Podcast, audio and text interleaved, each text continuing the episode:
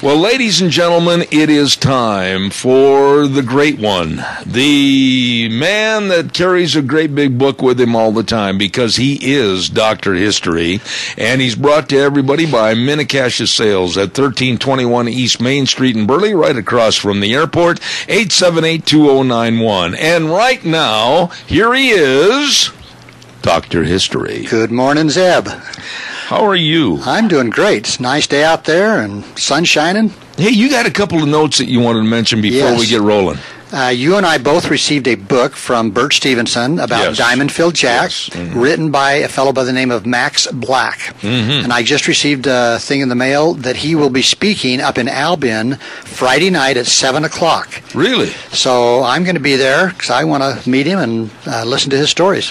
I'm going to be out of town, but uh, listen for me and then report it on next week's program. Okay, I'll do it. Now, there was something else you wanted to mention about our program and Oh. how big it is really astounding as to where we're going into all these countries. Well, we're up to about 99 countries, about Really? 270,000 hits, and uh, we're about on the third page if you type in history Really?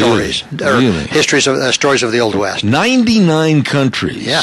So there might be a gaucho in Argentina listening to us. Actually, Brazil. A lot of a lot of people in Brazil. No Yeah, kidding. Yeah, for some reason. Good morning, Brazil. what do you got for us today? Well, we're going to go on a cattle drive. Oh boy, hit 'em up, move 'em out. Here we go. Now, a lot of people don't realize this, but right through this area, right where we're sitting, some of the largest cattle drives came through this way up to the Owyhee area. I didn't know that. right along the Snake River. Really? Yeah. But what I'm going to take my story from is a, a man by the name of Andy Adams, and he was on several trail drives that went from Texas to Montana. I see. Now, this I'm just going to tell a little story about what happened on w- uh, one particular time. They had come to a small river called the South Canadian, and uh, sometimes it had a lot of water, sometimes not so much water. The problem is it had a quicksand bottom. Oh, that's not good. Not good. Not good. So when they got to the river, excuse me, uh, what they did is they cut out about 200 head of the uh, leaders of the cows, Mm-hmm. started for the crossing. And they were the guinea pigs. They were the guinea pigs. Yeah. So the cattle plunged into the muddy water, and before the ca- cattle had advanced more than 50 feet, instinct warned them of the treacherous footing, and the leaders tried to turn back. Tried is a key word. Tried. Yeah. but by the time, uh, he says, by the time we had the entire bunch in the water and urging them forward, they had stopped, but a moment began milling around when several heavy steers sank. Then we gave way and allowed the rest to come back. So some of the cattle got into the quicksand and others made it back to shore. Holy But they didn't get across. Really? So he said, We saw that there were 20 cattle caught in the quicksand. And they sank slowly to the level of their bodies, which actually gave uh, enough resistance to support their weight.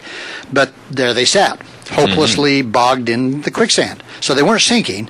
They were, I guess you could say, kind of floating. But their feet and everything was in the mud, in the, in the quicksand. Well, if your feet are in the mud, according to all the uh, studies that I had in high school, you ain't floating. well, that's what he said. but he said he said the river, as we waded through it, was solid under our feet as long as we kept moving. It felt so, but the minute you stopped, you started sinking. Ooh. So they had tried it.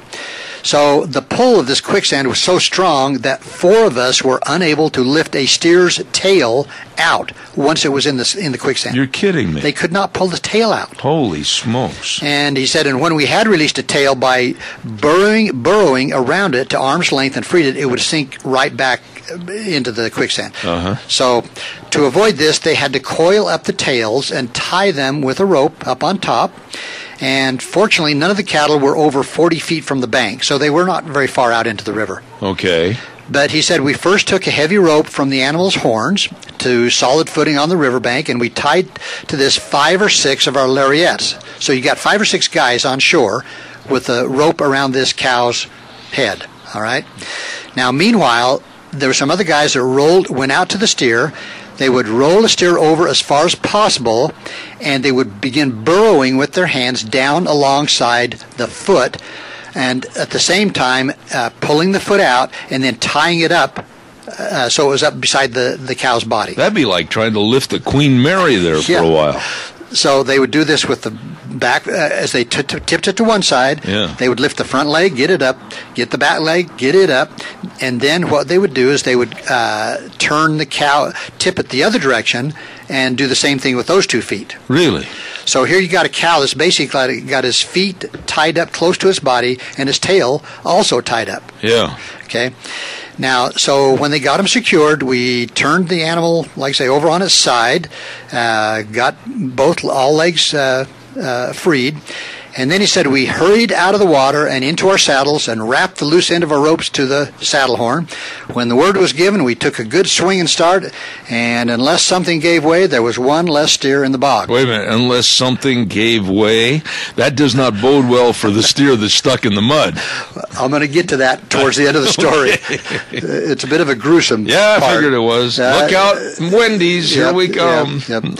So he says after we had landed the animal high and dry on the bank, uh, it took about a minute to free the rope and untie the hobbles, and then it was advisable to get into the saddle as quickly as possible and give this steer a wide berth because he usually was not happy when he got up. They were a bit disgruntled. They were they were more than disgruntled. They were downright ornery. Teed off. Yes. Well, he said it was dark before we got the last of the bog cattle out and went back to camp. And, well, the next morning they uh, had breakfast and they started looking along the river to find another place to cross.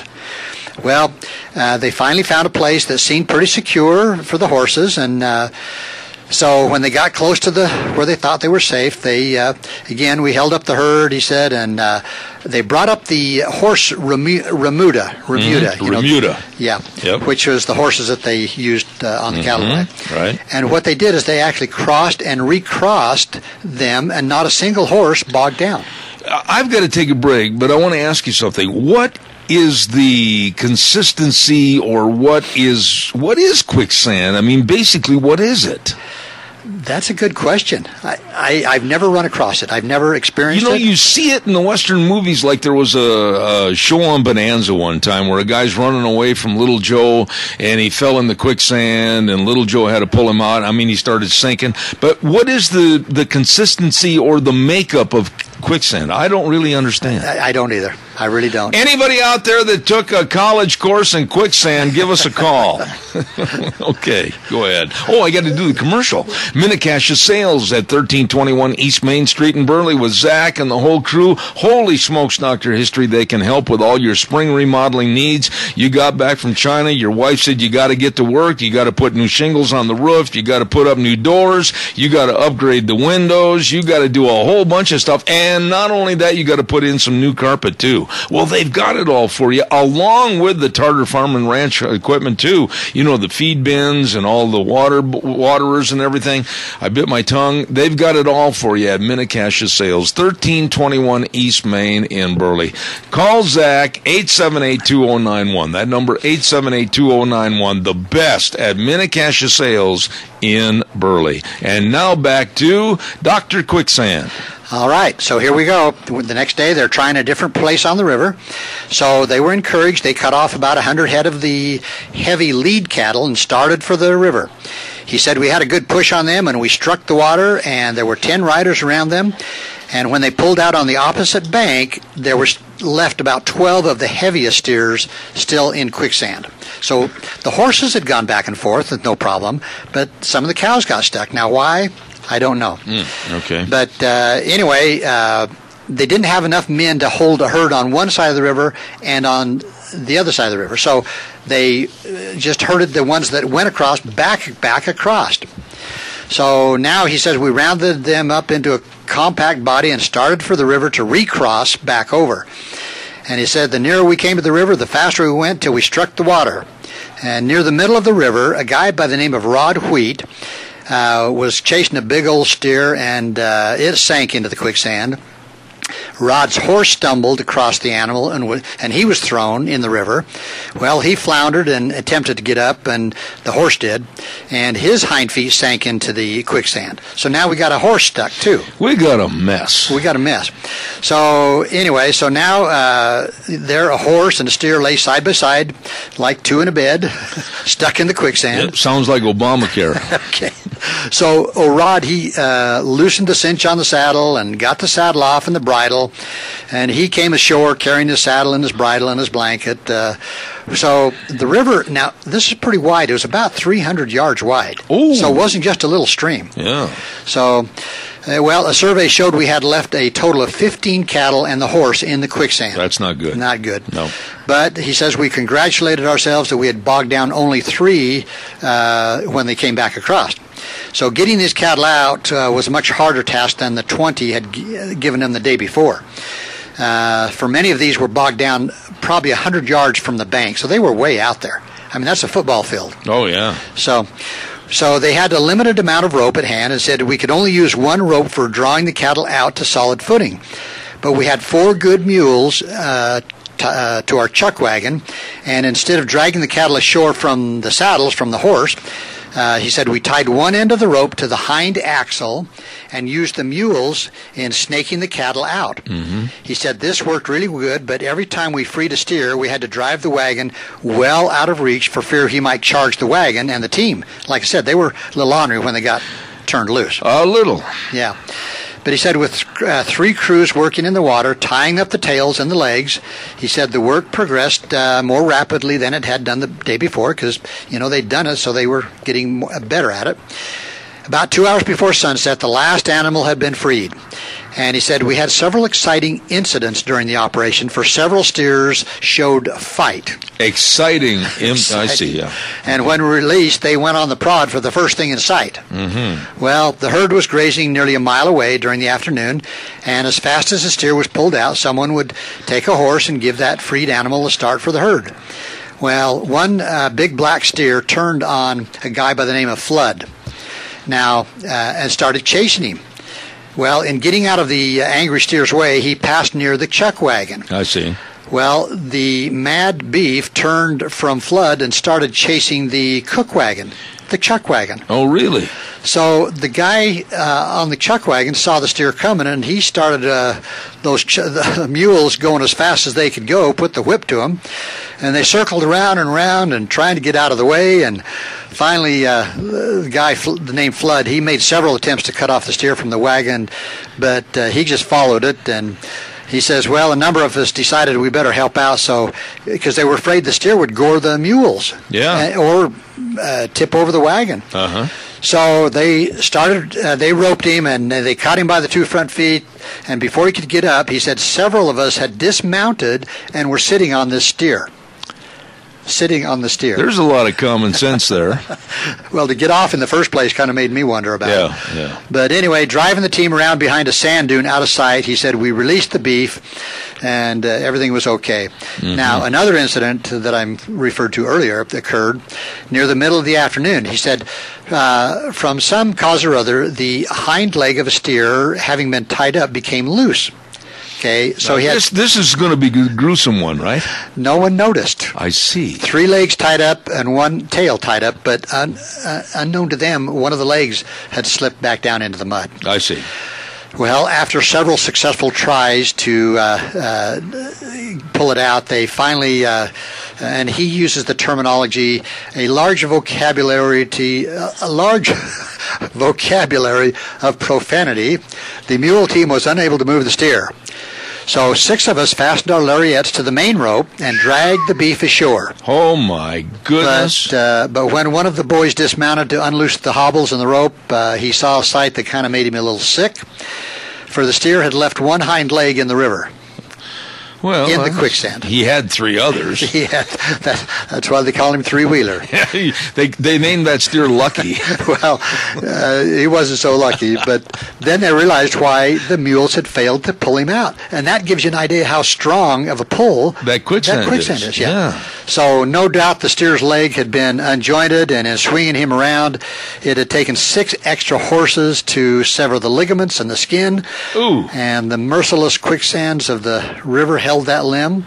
Well, a friendly shot uh, to the steer's sufferings ended his uh, his suffering, and they had beef stew and beef that night. What would happen though, and I'm sure it did in the old days, when people got in the quicksand? I mean, could they ever get them out of there? You know, uh, I- I've been told that in quicksand, if you will actually try to get onto your side and swim, Really? that you can get out. Uh-huh. that's what I've heard. Let's go find some, and then you can volunteer for a very interesting course on how to save your life in And quicksand. you'll be on your horse with a rope. I would love to. Well, anyway, they kept going, and uh, uh, as usual, uh, they, they finally found another place. So this is the third place they're trying. They cut off about 100 head of cattle, and the uh, again the leaders were naturally the heaviest, and started them into the water, and they got out to an island, and uh, then uh, from the island onto the other shore, and they did very well. And they brought up a second bunch, and then a third bunch, and finally they crossed, uh, got them all across.